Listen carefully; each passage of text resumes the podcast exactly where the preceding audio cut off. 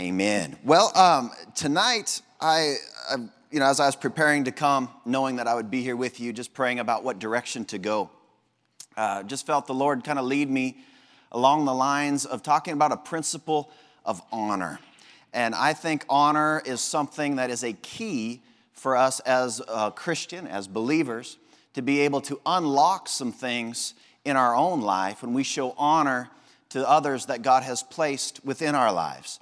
And honor is something that I think we need to do our best to uh, recognize because if we don't recognize what God has given us in other people, I think there are times that it can hinder what God can do in our lives. You know, I've, I've experienced this in my own life where I've had people where I, you know, I honor them before they honor me, but you honor them, and through that honor, they're able then to bless you. And I think what, what happens when you honor somebody is that gives you the ability to access the gifts that they have in their lives. And I think all of us have gifts, all of us have abilities, all of us have talents that are God given. Each one of us has something I believe that God wants to use us for, for His kingdom, to add to the body of Christ, to add to the church, to add to the lives of the people that are around us.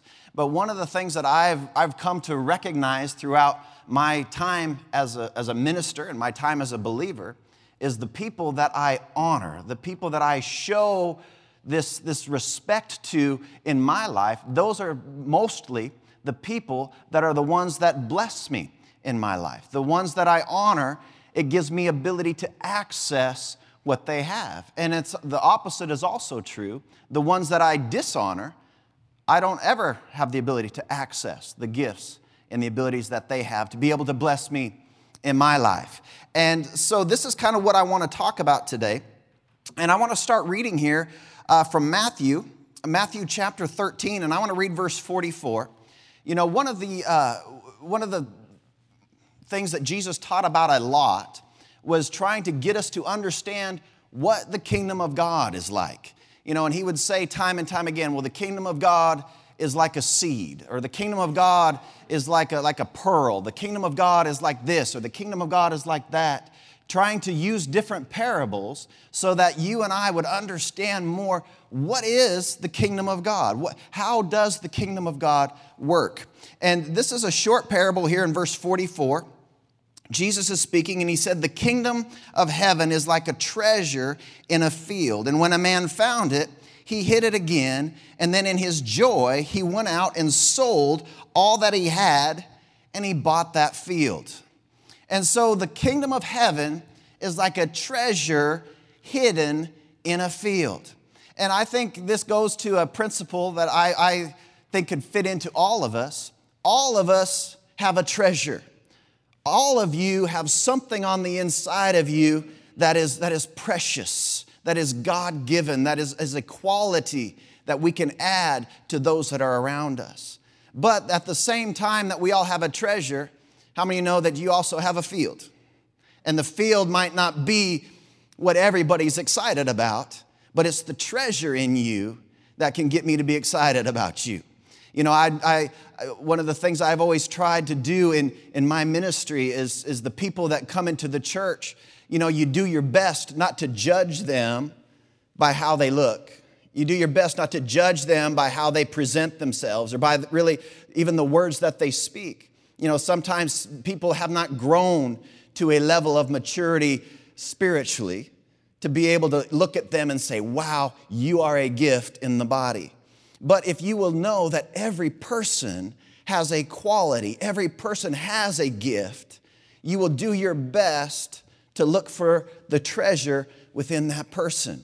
I like how Jesus said this. He said that person was willing to go sell everything he had to come and get that treasure that was in that field. And I think that's how we need to, to look at one another. I think we need to judge one another in the body of Christ in a way of they've got a treasure in that field.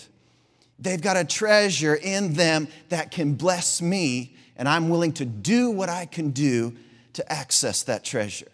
You know, I think a lot of times in the church, what I've unfortunately seen, and you've probably seen it too, instead of being treasure hunters, we have a lot of dirt hunters. Huh? You have people looking for, well, did you hear what they did last night? Or did you see how they treated their wife? Or did you hear what they just said? You know, we're looking for the treasure, or we're looking for the dirt instead of looking for the treasure. And you know, a lot of times we find out that somebody that we know that we have enjoyed, we find out they have some dirt in their life, and we block them off because of their dirt. And then we no longer have access to the treasure that they have within them. You know, I, have I've known some people that, you know, they, they say, well, this, you know, for years they talk about how this one minister has just really blessed their lives and spoken into their lives and blessed them. And they find one thing that they've done wrong and they cut them off and say, well, I'm never going to listen to them again. I'm never going to. I think that hinders the body of Christ. I think that blocks what God is able to do in us is if we will stop a treasure because of the field. And I think in, in, in, in the, the church as a whole, Jesus is trying to say we should buy the whole field just to be able to, be able to have access to that treasure. And it's this principle of honor that I believe helps us to be able to tap in more into the good things that God has for us as a church. You know what Pastor was preaching on this morning about the Holy Spirit. This is vital, and prayer is vital. But as he mentioned this morning, you know, when we're doing that, I think we'll even be looking at one another in a different way. Not looking to see what did they do wrong, but we'll be looking at one another saying, okay, what has God put in you? What is the treasure in you? You know, I've, I've, I've the girl who is our worship leader in our church today, you know, when she started coming to our church, she was very shy and very reserved, and she didn't want to be really participating in anything. And I just really felt on the inside that she had something there. And, you know, I began to encourage her, and, and uh, you know, I asked her to be part of the team because she was standing behind me one day singing. And I heard her voice, and I was like, who is that singing? You know, I was, I, and so I said, well, you know, come be part of the team. It's like, no, no, I could never do that. But again, you see that treasure, and you don't judge them by all their, their insecurities, but you say, okay, that's, I want to dig that out. I want to find what's in there. I want to get a hold of that because that's something that God can use. And so, if we're going after the treasure, I believe the more we dig, you know, one of, one of the shows I like to watch, I'm a Discovery Channel guy for those of you who watch Discovery. I like this show called Gold Rush. I don't know if any of you watch that show. It's about these guys up in Alaska. They're digging through tons and tons and tons of dirt all week long to get a few ounces of gold. They're not discouraged because of all the dirt but they get excited about a cup full of gold. And I think that's how it should be with us in the lives of, of the people that are around us, is that we should be so excited about the treasure that is on the inside that we, you know, not that we approve of the dirt, but that we don't judge people by the dirt, that we would love them, that we would honor them, that we would respect them because they're part of our body. And, and, you know, maybe we need to help, maybe we need to cover, maybe we need to, to feed and to help them to grow. But Jesus said, this is, this is what the kingdom of God is like. The kingdom of God is like a treasure that has been placed in a field. And if you want to have access to that treasure, you need to buy the field. And so, if this is how the kingdom of God works, I want to be able to access the treasure that God has put into my life. And when I've, what I've recognized, I've, I say this a lot, is that, you know, the blessings of God that are going to come to you in your life, they're going to come to you through relationships, right? You know, think about it. Every blessing you've ever received in your life comes through relationships. It doesn't come through, you know, an angel standing at the foot of your bed most of the time. You know, I've never had an angel come and deliver me anything naturally. I've never had God show up in my room and say, Well, here you go, Barry, this is my gift for you for today. That doesn't happen. But I've had through relationships, I've had things be able to be such a blessing to my life because there's that connection there. But before there's ever the connection, there has to be the connection of honor. You know, and I could speak about my own life and my connection with, with Pastor Mike when I, I, we were just talking about this the other day, we were driving through and we passed a uh, Marie Callender's, is that the name of it? The Marie Callender's restaurant. I remember the first time that I called Pastor Mike and I told him what we were doing. We had a Bible school in Estonia and I was, you know, I was trying to raise support for Brent and I to, to go back over there and to be able to serve the people in Estonia. I was a young man. I was probably 25, 26 years old. I'm calling Pastor Mike. I said, Pastor Mike, you know, I would, would love to be able to come and share with your people and, and let you be able to be, a, be part of this great ministry that I have at the age of 25 in Estonia. And uh, he said, All right, yeah, why don't you come on in and, and you could you know, share with our people. I think I came in, I don't remember if it was a Sunday night or a Wednesday night, but I remember it was a night meeting. He had me come in and just share a little bit about what we were doing. And then afterwards, I, I love this man. This man is, he's like a father, like a pastor, like an example to me, like nobody else on the planet, all right? And so, what I'm about to say, don't take this wrong. That man, when I first met him, he intimidated me. I know it's hard for most of you to understand. he, he intimidated me. And for some reason, Beth couldn't come with us.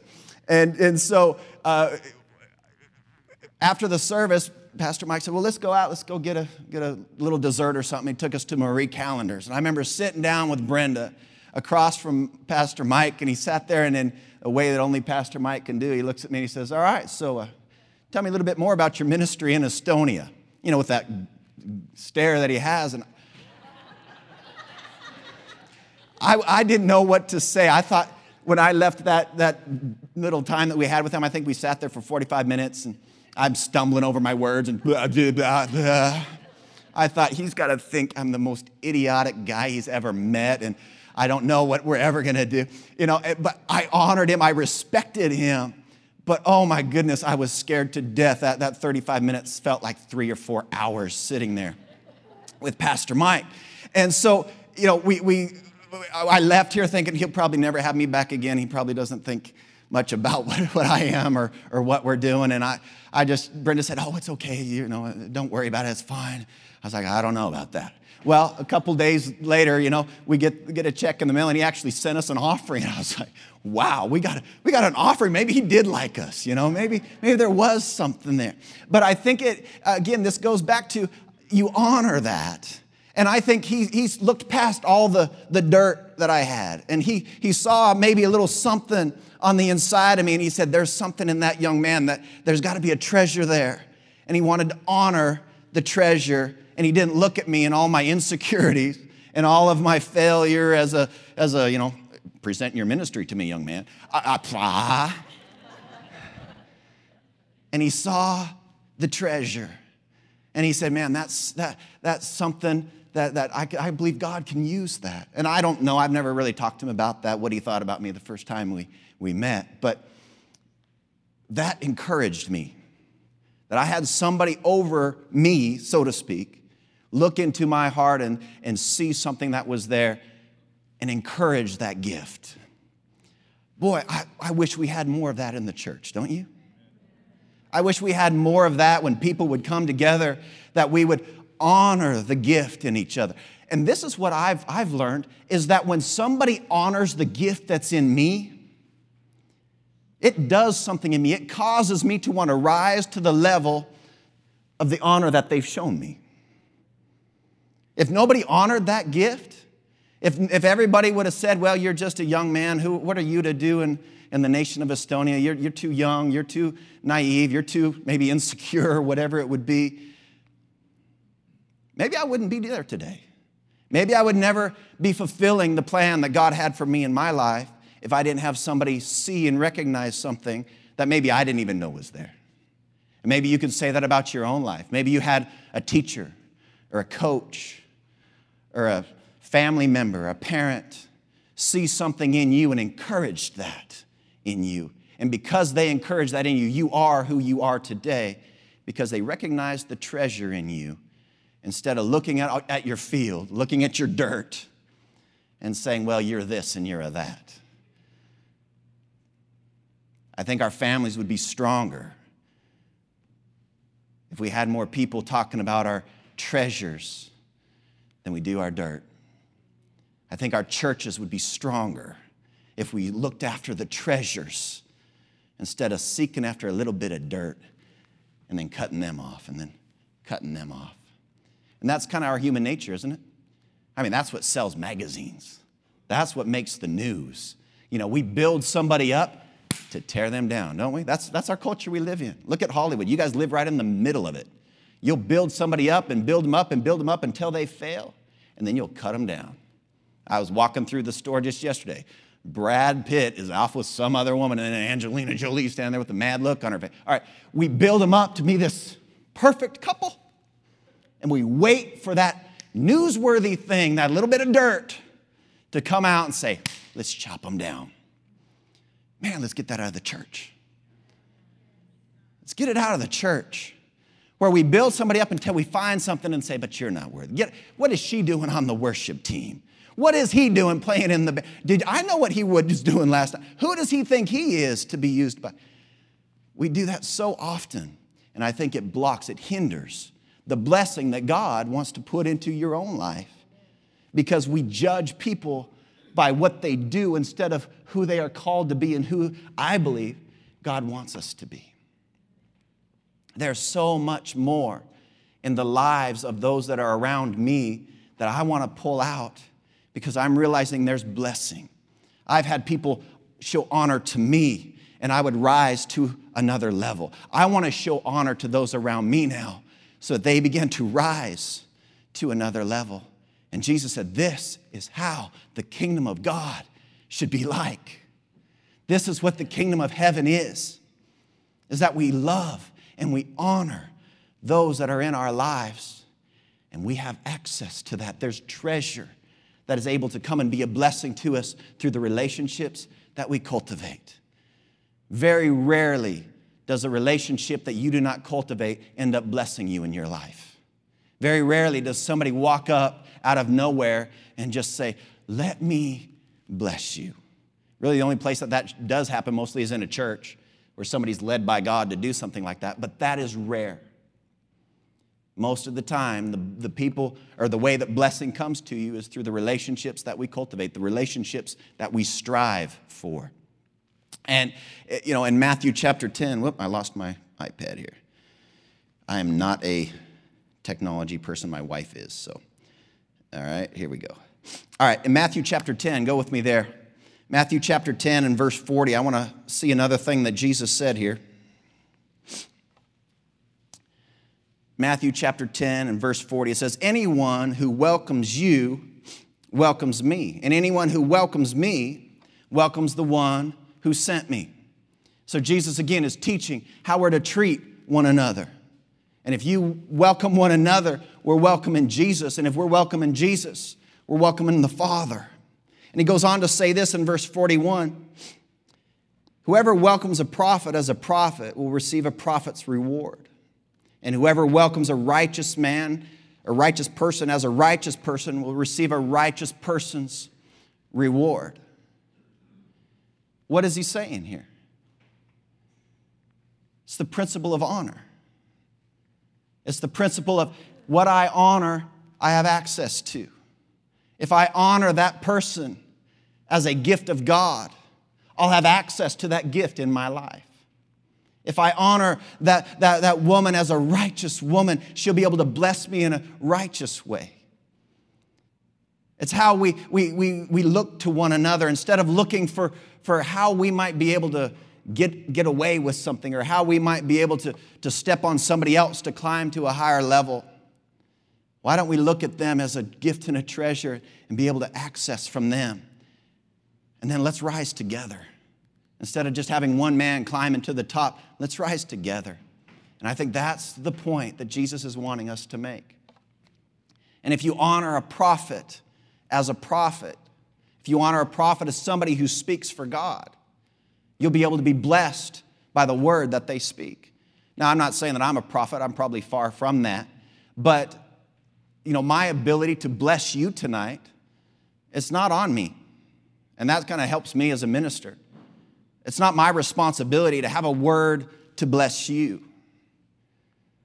It's your responsibility. If you want to be blessed, it's your responsibility to honor the gift that I have, and then you'll be able to be blessed by that gift.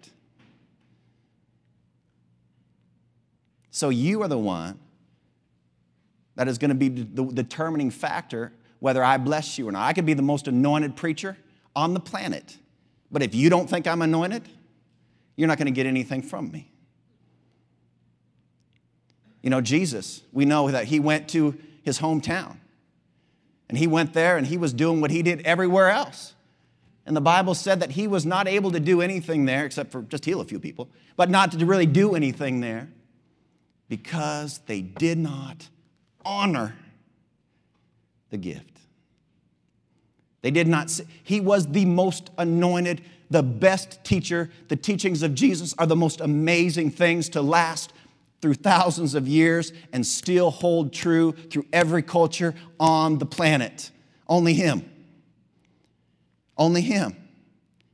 And He went into this city and they said, Who do you think you are? Aren't you, isn't that your brother? Isn't that your sister? Weren't you, aren't you just a carpenter? Who do you think you are?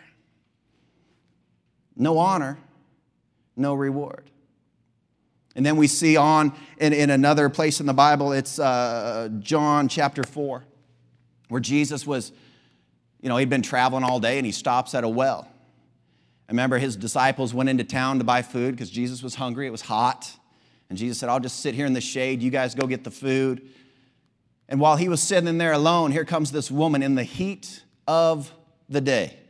Now, let me just stop in the story. Why was this woman coming out to the well in the heat of the day? in the hottest part of the day to come and carry, you know, what, 50 pounds of water? Maybe two bottles, maybe, you know, 100 pounds of water. Why would she come out in the heat of the day? Because everybody knows you don't go carry water in the heat of the day. This Samaritan woman comes out there when nobody else would be at the well. She didn't expect to see anybody.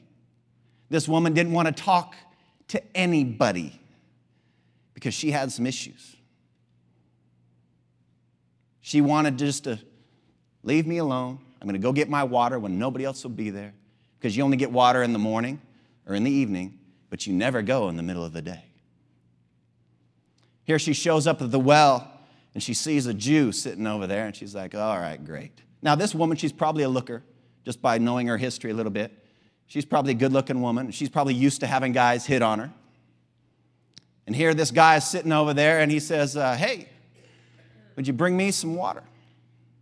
And she's kind of a smart alecky woman, wasn't she? She just kind of snaps back at him. I kind of like her attitude. She had a little quickness to her. And she said, Dude, you don't even have a bucket. And he said, Well, if you knew who it was that was asking you for water, you would ask me for water. And she said, Oh, yeah, sure. Well, why don't you go ahead and give me some of that, man? And then I won't have to come out here in the heat of the day anymore to get myself some water. Why don't you give me some of your water there, bro? And Jesus was like, you know, what am I going to do with this girl? She's kind of sassy.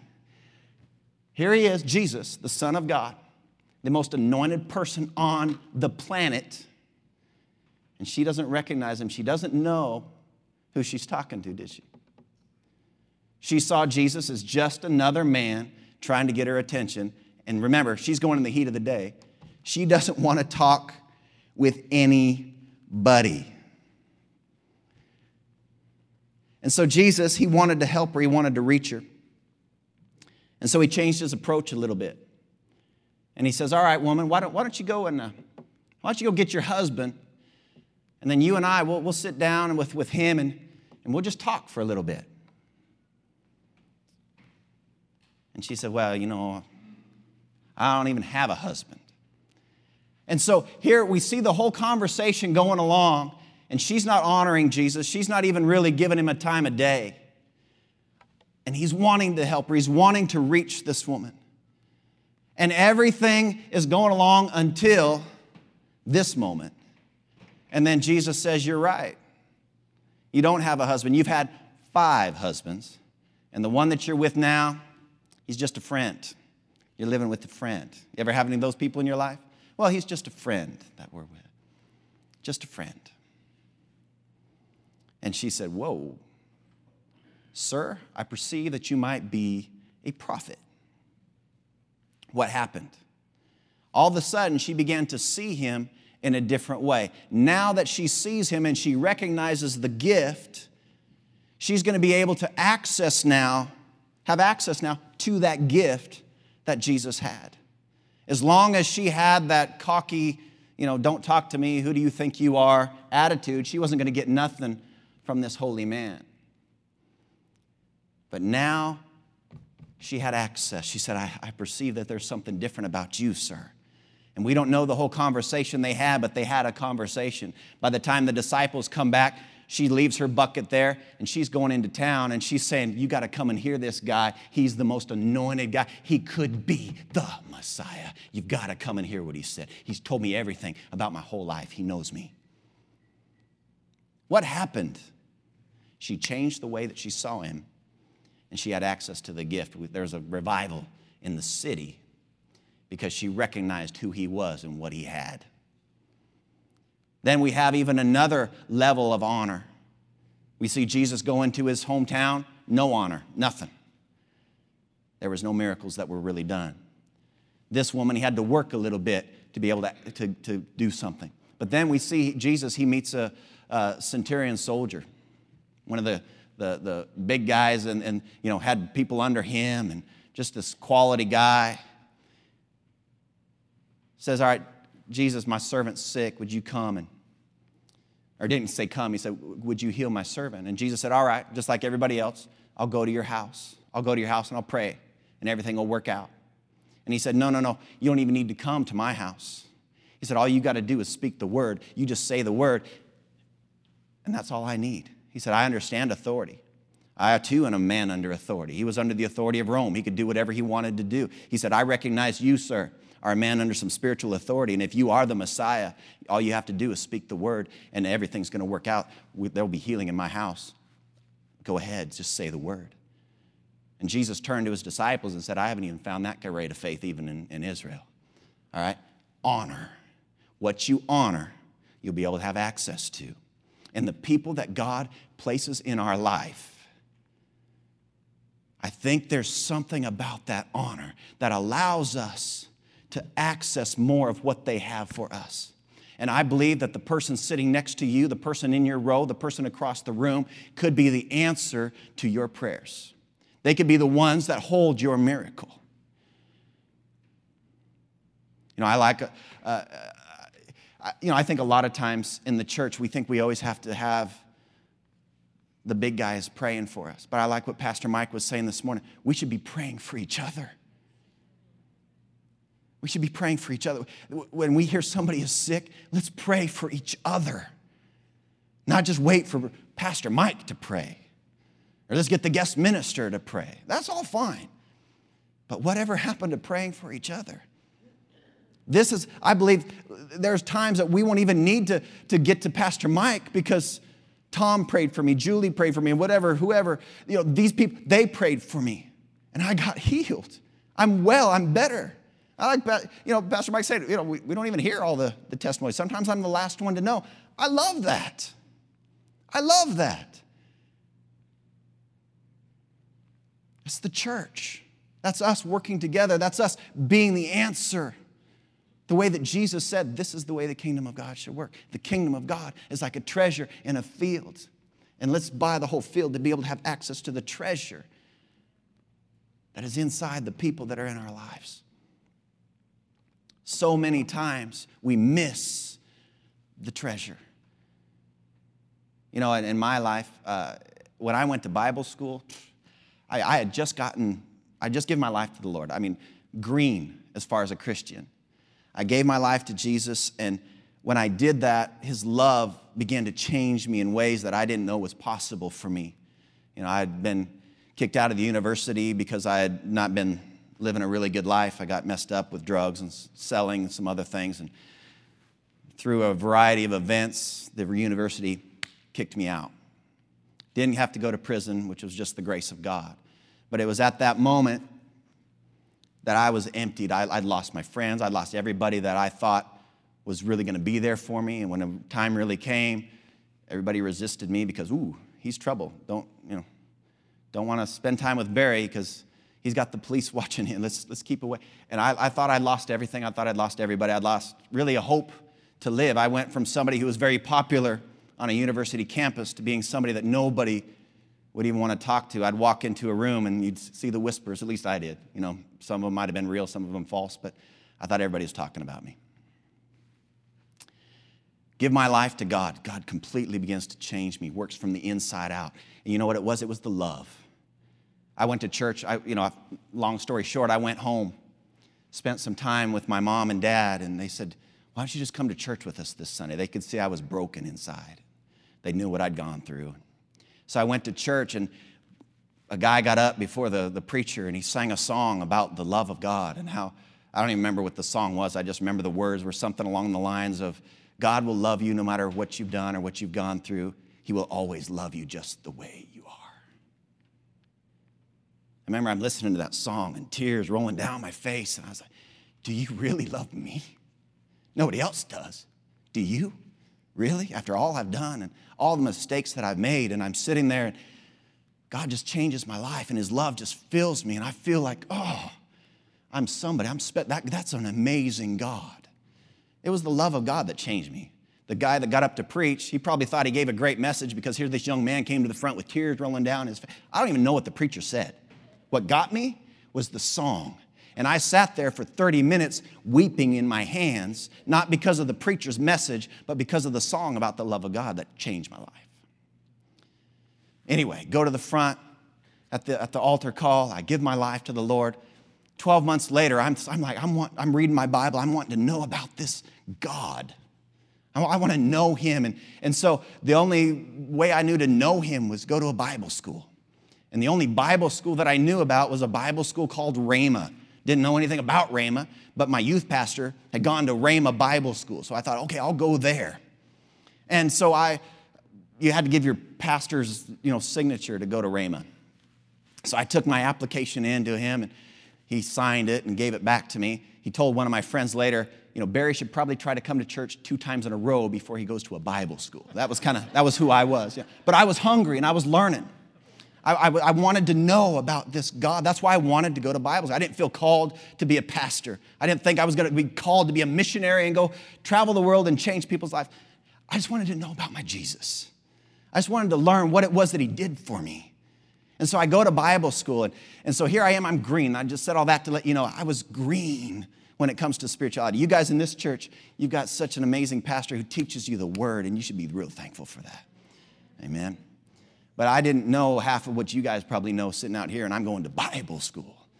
I didn't know that you had to be called to the ministry to go to Bible school. I get down to, to Tulsa and everybody's telling me what they're going to do. I'm going to be a this and I'm going to be a that and I'm going to be a this pastor and I'm going to do this and I'm going to be an evangelist and I'm going to. What are you going to do? I said, I don't know. Came down here to learn about God. I don't know about y'all, but I don't have much of a ministry. I'm planning to go back after you know two years and work for my dad. My dad ran an insurance company, and that was my. I was going to take a two-year pause, and I thought, okay, I'll get my life back together, and I'll learn about my God, and then I'll go back and I'll serve in a church somewhere and do something. First week of school, I'm sitting in the auditorium, probably, I don't know, 700 people in there. And this old man, he'd get up and he'd talk and he'd just tell stories, and it was so boring. And I was just, jeez. You know, and I'm doodling off the side of my notes and just, all right. I want, you know, I like the teachers that went in there and really taught, just boom, ba boom, ba boom, ba boom. And this old man, he would just get up there and he would just tell stories and tell stories and tell stories. Remember, I was walking out of the auditorium one day, you know, going to lunch, and one of my friends came up to me and pat, got, got just met. He patted me on the back and he said, "Man, Barry, wasn't that just amazing?" And I thought, "Amazing? No, it's just." I didn't know what to answer. And he's like, "That man, I think that message has really changed me. That's going to make a difference in me." And I remember walking away from that conversation, I was thinking that was one of the most boring you know, classes we had all day long. And he's thinking, it's amazing. And so I, be, I went home and I began to pray. I was like, Lord, I don't, I don't get what, what did he hear that I didn't hear? What, why was he excited and I thought it was dead? And, and come to find out, that old man that was telling stories, that was Brother Hagin this great man of God who I didn't know who he was. I didn't really, I, know, I knew that he was kind of one of the leaders of the school, but I didn't know who he was. I knew nothing about him. But, I, but then I began to learn who he was, this quality man. I'm so thankful I went to, to Rhema at the time where he was still teaching on, on a full time basis. I was the last class that went through that got to have him that way. And, and, and I was so blessed after that by that ministry. But listen, I had to reposition my, the way that I saw this old man that was telling stories. I had to position myself to say, okay, he's got something that I need in my life. And after that, you know, we were both leaving. You know, I'd go pat him on the back. Oh, hey, man, wasn't that great? Yes, it was great. But I had to change the way that I received it to be blessed by it. And I think it's that way even with each other, isn't it? The way we see one another will change the way that we could receive from one another. The way you see this man is going to change the way you could receive from this man. He's got so much in him for us. I include myself in that. So much in him for us. But if we don't see that, we'll never have access to it. I love it that he's not afraid to teach for an hour when we have these, you know, half hour, 20 minute sermons in and out. God bless you. Thank you. Have a great week. He's never done that. He's got a, he'll teach you for an hour and a half if he has to, if he feels led to. He'll just give you the word and give you the word until he feels he's done. I think that's awesome. I thank God for that.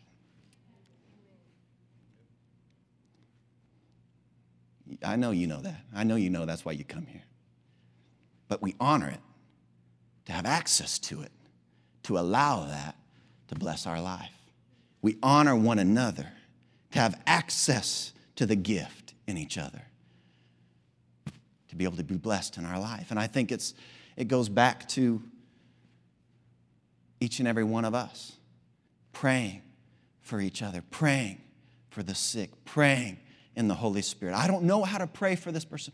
Pray in the Holy Spirit as he was teaching us this morning. I'm going to take that message back to my church.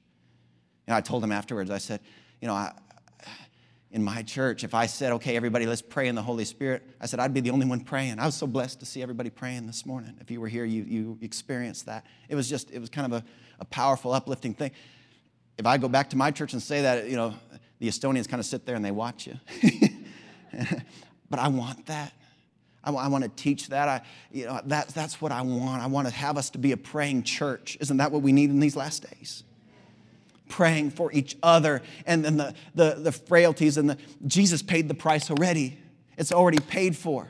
But we need to ask him. We need to be, be, be taking our, standing our ground and taking our faith and saying, I believe for them to be healed. I believe for them to have access to that. And I don't know what's going on in their life, but I see the hurt in their heart. And I pray for them. And what I don't know how to pray, Holy Spirit, help me to be able to pray for this family. Help me to be able to pray for that individual. Help me to be able to pray. Oh man, what a difference it would make in the church if we started honoring one another and being able to have access to the gift then in each other. It's going to make a stronger church. Healing will flow like we've never known, miracles will be seen, and the world will take notice. And I know that's the heart of our pastor. I know that's the heart of God. He's ready for, for, for people to take their stand and to stand up and do what He's told us to do. He said, This is what the kingdom of God is like. This is the way that it should be. This is my heart for, for you from the very beginning. Is that we would love and honor and respect one another so that the gift that He's placed in us, the treasure and the abilities, He doesn't give us treasure and gifts and abilities for ourselves. You ever notice that? He gives those so that you could bless somebody else and it's somebody else's gift and treasure and ability that blesses you. Let's start to tap in knowing that each person we have in our life has something we need. And let's begin to tap into that through honor. Now, there's a fine line about using people to get what you need. You understand that? We're not talking about that. We're not talking about, you know, I mean, we've seen it done every day of our lives probably. But it's a real hard, it's a hard issue, isn't it? to honor somebody is a hard issue where you say, okay, I love them because of who they are, because I see something amazing in them. Not to get something, but just to honor them, knowing that God's gonna bless me. Maybe He'll use them, maybe He won't. Maybe He'll use somebody else. Maybe He'll use the third person or the fourth person, but I show honor to the ones in my life. It's a standard I think we need to learn to live by in the church. It's a quality we set for my life that when you're in my presence, I will honor you. I'm not going to judge you by who you are. I'm going to honor you in my presence. I don't care what you live in. I don't care, you know, if you're living with your friend and you've already had five husbands. I'm going to honor you when you're in my presence. That's what Jesus did. I think that's the way we should live our lives. It'll change the atmosphere. It would change what God can do, I believe, in a body in a church. And I want to see that. I want to see those that are called of God to be able to rise up. I want to, I want to be able to help, you know, polish up some gifts. And, you know, some people, they've been working on their, their field a while. Some people have already removed lots and lots of dirt. It's easier to access the treasure than others. And hopefully that's you. Hopefully you've been working in your own life. But if you haven't, it's never too late to start. You could start removing the dirt. You could work on your own field. But whether that treasure is far down or whether that treasure is just under the surface, let's do our very best to access the treasure in the people in this church and the people in our lives. And our life will be better because of it. Amen. Amen. Would you stand with me?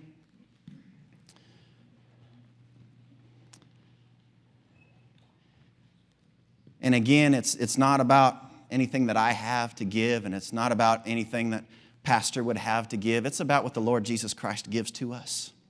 He is our healer. He is the one who knows what we need and what, what, what's missing, what's broken, what needs to be fixed, what needs to be repaired, what needs to be replaced. He knows and He can do it. Amen? He is almighty, He is all powerful. He is the God that can do anything, He's the God of miracles. And you might have come in here tonight and you might be seeking for something and searching for something in your body or something in your life that needs to be healed, whether it be mentally, emotionally, spiritually, or something physically in your own body. I think God has got, a, got an answer for each and every one of us tonight, and it might not come through just me, it could come through somebody else. You could be the answer to somebody else's prayer. And I think as we spend time praying in the Holy Spirit, that the Holy Spirit can more easily lead us and guide us to the people to pray for them. And instead of looking at somebody that you know has a need and saying, I hope Pastor prays for them tonight, why don't you allow yourself to be used by God and just go lay your hands on? No, don't be weird. Be cool, but go lay your hands on them and say, Man, can I pray with you? I just, I just believe God with you for, for that healing to take place in your body for that to change or for this situation to get better, for you to, to come out of this hole that you're in. I'm, I'm with you. I'm believing God with you. But it's God that does the work. We just need to be led. We just need to be walking in that love. Let the love of God change us. But if there's anybody in this place tonight that you would say, well, you know, I, I would love for somebody to pray with me. I would love somebody to lay hands on me and, and just believe God with me because I, I know that there's something He has for me. I know that there's that healing, there's that miracle. I, I've heard the word and I'm standing and I'm believing. I, I would like to pray with you tonight. I know we're running a little late, but I, I would love just to be able to hook my faith up with you. And there's people in this room that recognize the power of God and they'll believe God with us together. And as we pray, there's nothing we can do, but there's amazing things that God can do because we pray, because we ask. And then God can do what He, what he promised us He will do. I'm just going to say a quick prayer, and at the end of my prayer, I'm going to invite anybody that wants to come, and you feel free to come. Or if you want to just wait till after, I'm sure there'll be somebody that would be able to pray with you, or I could pray with you. But I think that's what the body of Christ needs is we need people standing together. We need to be locked together, standing with one another and helping each other get through this life. Amen. Let's pray. Father, I thank you for your word and Lord, I thank you that you taught what this kingdom is supposed to be like and how we're to treat one another. Thank you, Holy Spirit, for leading the Apostle Paul in all of his letters on how we are to treat one another in the body of Christ. That this is the key for the church to be who you want us to be. And Lord, we just thank you that you, you can access, or that we have access to your power when we begin to honor and treat one another in the right way, when we begin to not stand back and watch, but we begin to be a participant, when we begin to be active in what it is that you've called us to do as a church. And so, Lord, I just thank you for anybody in this place tonight that would have a need in their body. I pray, Father, that you begin to prepare them in their heart and prepare them right now and, and, and begin to, to do the work in them because you are the all powerful God. And Lord, I pray that we would be, be ones who would honor one another, that we would pray for one another. in a way that would give us the ability to access your power and to be able to, to, to bring out within them what you placed in them. Father, I thank you for your healing power. I thank you for the power that's available to all if we would just ask. We thank you for that miracle power in this place tonight. In Jesus' name. Hallelujah. If there's anyone here tonight that would just like us to pray and believe God with you, if you just want to make your way to the front right now, I would like to give you that opportunity. Not saying that I, again, I don't have anything to give specially, but I know that He does. Hallelujah. So if that's you, would you just walk to the front right now? Praise God. God bless you, sir.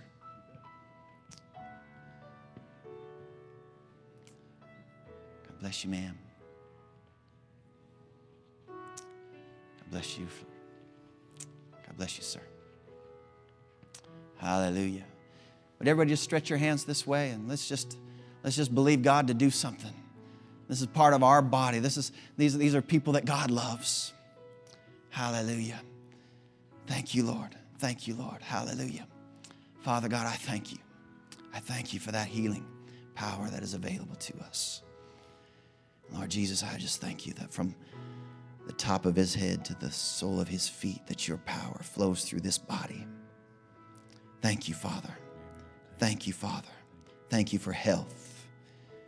Thank you for life that flows in this body. In Jesus' name. In Jesus' name. In Jesus' name.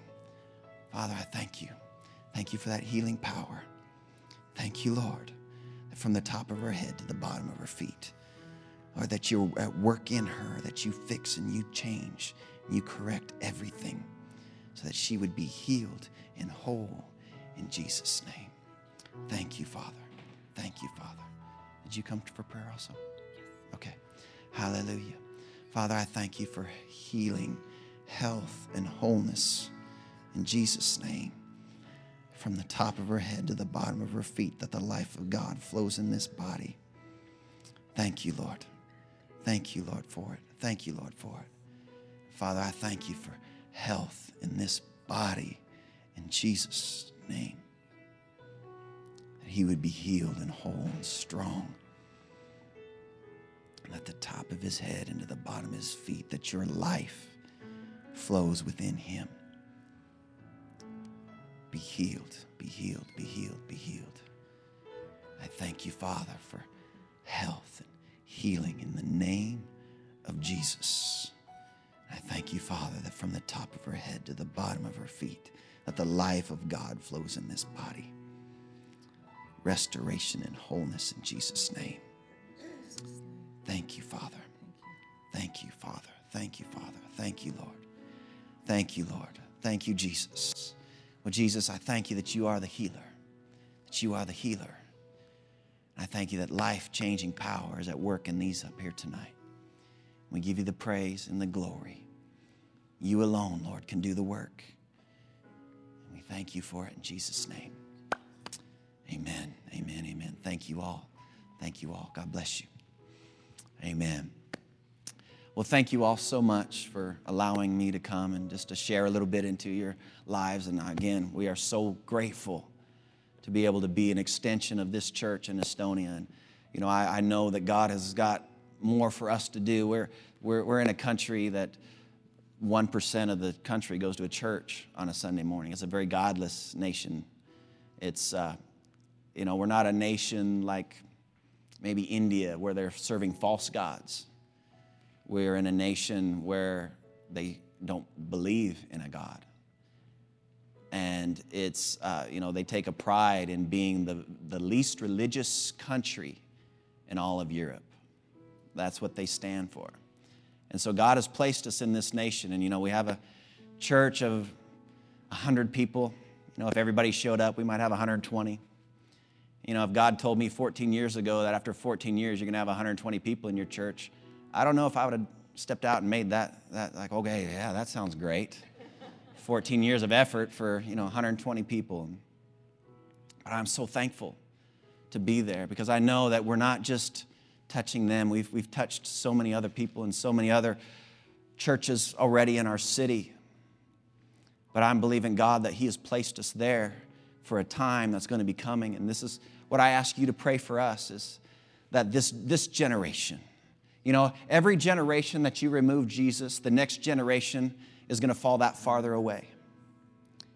And that was the plan of the enemy when the Iron Curtain came down, is that he would stop a generation from knowing about the Lord Jesus Christ and the love that he showed for us through his death, burial, and resurrection.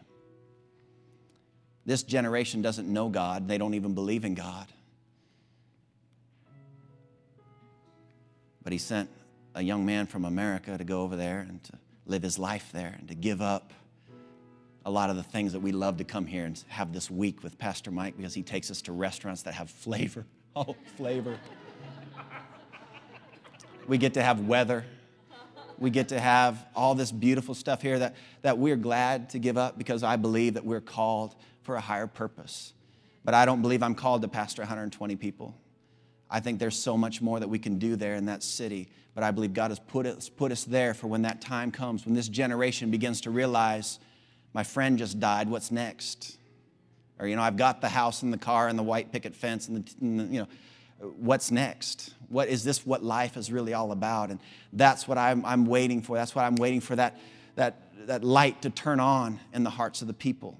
And I think the problem was when the wall came down and, and the, uh, the Iron Curtain came down, there was, there was a, a, a, desire for the West and a desire to know what this God was that they were told they could not hear and they could not learn from. And, and they wanted to know. And so they ran to the church. And the problem was is the pastors didn't have the equipment or the tools to be able to help them to find God and the businessmen and the, the, entrepreneurs and those that you know they were told no don't do business. Let's just come and pray. Don't no don't, we don't have time for this. Let's just let's just let's just come in just get together and let's just serve god together and live as a community. It was a little bit goofy.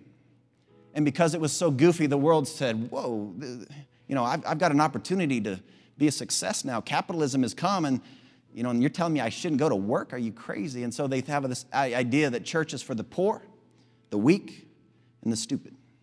And if you're not poor and you're not weak in your body and you're not stupid, then you don't need church, you don't need God, but that's for all those other people. We all need help. Amen. I need help. You need help. They need help. They just don't realize it. They think that they can handle it. But, but my prayer is this that this generation in Estonia will come to a place where they realize there's got to be more. And then I believe we're going to be at the right place at the right time. And I just thank you for, for your prayers and, and, and for us to be in this place that is such a godless place. But there's people, I believe, that are going to become more and more hungry and searching for the truth. And I thank you that you uh, give us the ability to be able to be there and to serve God in the way that, that we are doing this. And I just thank you, church. Thank you, thank you, thank you. And thank you, Pastor Mike and Beth, for all the support. It's, it's beyond words. And so I appreciate you and, I, and we love you. And, and you know, if, if we can do anything to pray and believe God with you, send us an email. But we've got a, a sign up sheet in the back. My wife will take your email address if you want to be part of our newsletter. we we you know, we send that out um, you know, a couple times a year and just let you know what we're doing so you could continue to pray and believe God with us. But I believe a time has come and there's going to be an outpouring, and then we're going to be at the right place. We're going to be able to see great, great things in these last days. As Pastor's been preaching about, there's going to be an awakening, there's going to be a shake, and the Lord's going to come back for a victorious and glorious church. Amen. Amen. So thank you all very much. God bless you, and we'll see you next year. Pastor Mike.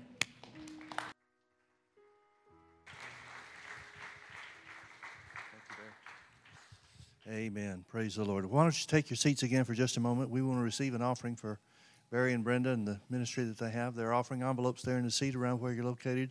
Everything that uh, this in in this offering that's not designated otherwise, of course, uh, will be going toward their ministry. So if you want to give toward them, uh, you can either designate it on your offering envelope or or not. If you don't uh, designate it um, uh, for anything else, then uh, then we'll make sure it all goes to them. So we want to make it easy as easy for you to give toward them as possible. I appreciate their faithfulness to be where they are and doing what they're doing. Amen. You know, I was thinking when he was talking about um, uh, how long they'd been there and some of the results and the size they are now, uh, he's bigger than a lot of places in the Bible when God started doing miracles where whole cities turned around. Amen. it wouldn't take a long time to get something done. I think we've got the idea, and I, I think the same way he does. We think things ought to grow and grow and grow and get bigger and bigger and better and better as we go. And a lot of times that's not God's plan. A lot of times God's plan is for us to prove our faithfulness so that then He can pour things out in a big way in a quick time. Now, we don't want it to be that way. We want it there to be miracles all along the way and, and everything be the way that, uh, that we'd like for it to be and comfortable and so forth. But a lot of times that's not the way God works. The Bible talks about doing God doing a quick work. Amen? I believe, and I'm just saying this in faith, I believe that Estonia will be one of the most God centered nations in, in Europe. I mean, you just don't spit in God's eye and say, we're a godless nation. That's kind of like one of those things where God says, oh, really? Well, let's see what you think after this miracle. Let's see what you think after this outpouring of the Holy Spirit. Thank God for the outpouring of the Holy Ghost. Amen. Amen. Well, if you're making out a check, make it out to Foothill Family Church, and we'll put them all together and give them, give them one check. I really enjoyed that, minister, that uh, message tonight, Barry. Uh, that, uh, that really spoke to my heart. Hallelujah. Um, I hate to bust your bubble, though, but that first ministry check that I sent to you after Marie Callender's, that was just a mercy gift, man. I'm just teasing. Couldn't help myself. Let's go ahead and pray. Father, in the name of Jesus, we thank you for your, your goodness and your mercy. We thank you, Father, for the great promises that we have. You said, Lord Jesus, that you would shake all nations, and the desire of all nations should come. And the, the glory of the latter day church, the former, the greater, the glory of the latter house would be greater than of the former house. And in this place you'd give peace. Father, you said the silver and gold is yours we thank you, therefore, for the glory of God being made manifest in the earth. We thank you specifically for the glory of God being made manifest in Estonia. Thank you, Father, for doing a great work in Barry and Brenda, for honoring their faithfulness. We thank you, Father, for causing that whole nation to be filled with the glory of God like the waters cover the sea. Lord, we thank you for the privilege that we have to be a part of them. We thank you for your blessing upon them. We thank you for taking them into your perfect will in every step that they take. In Jesus' precious name, amen. Amen.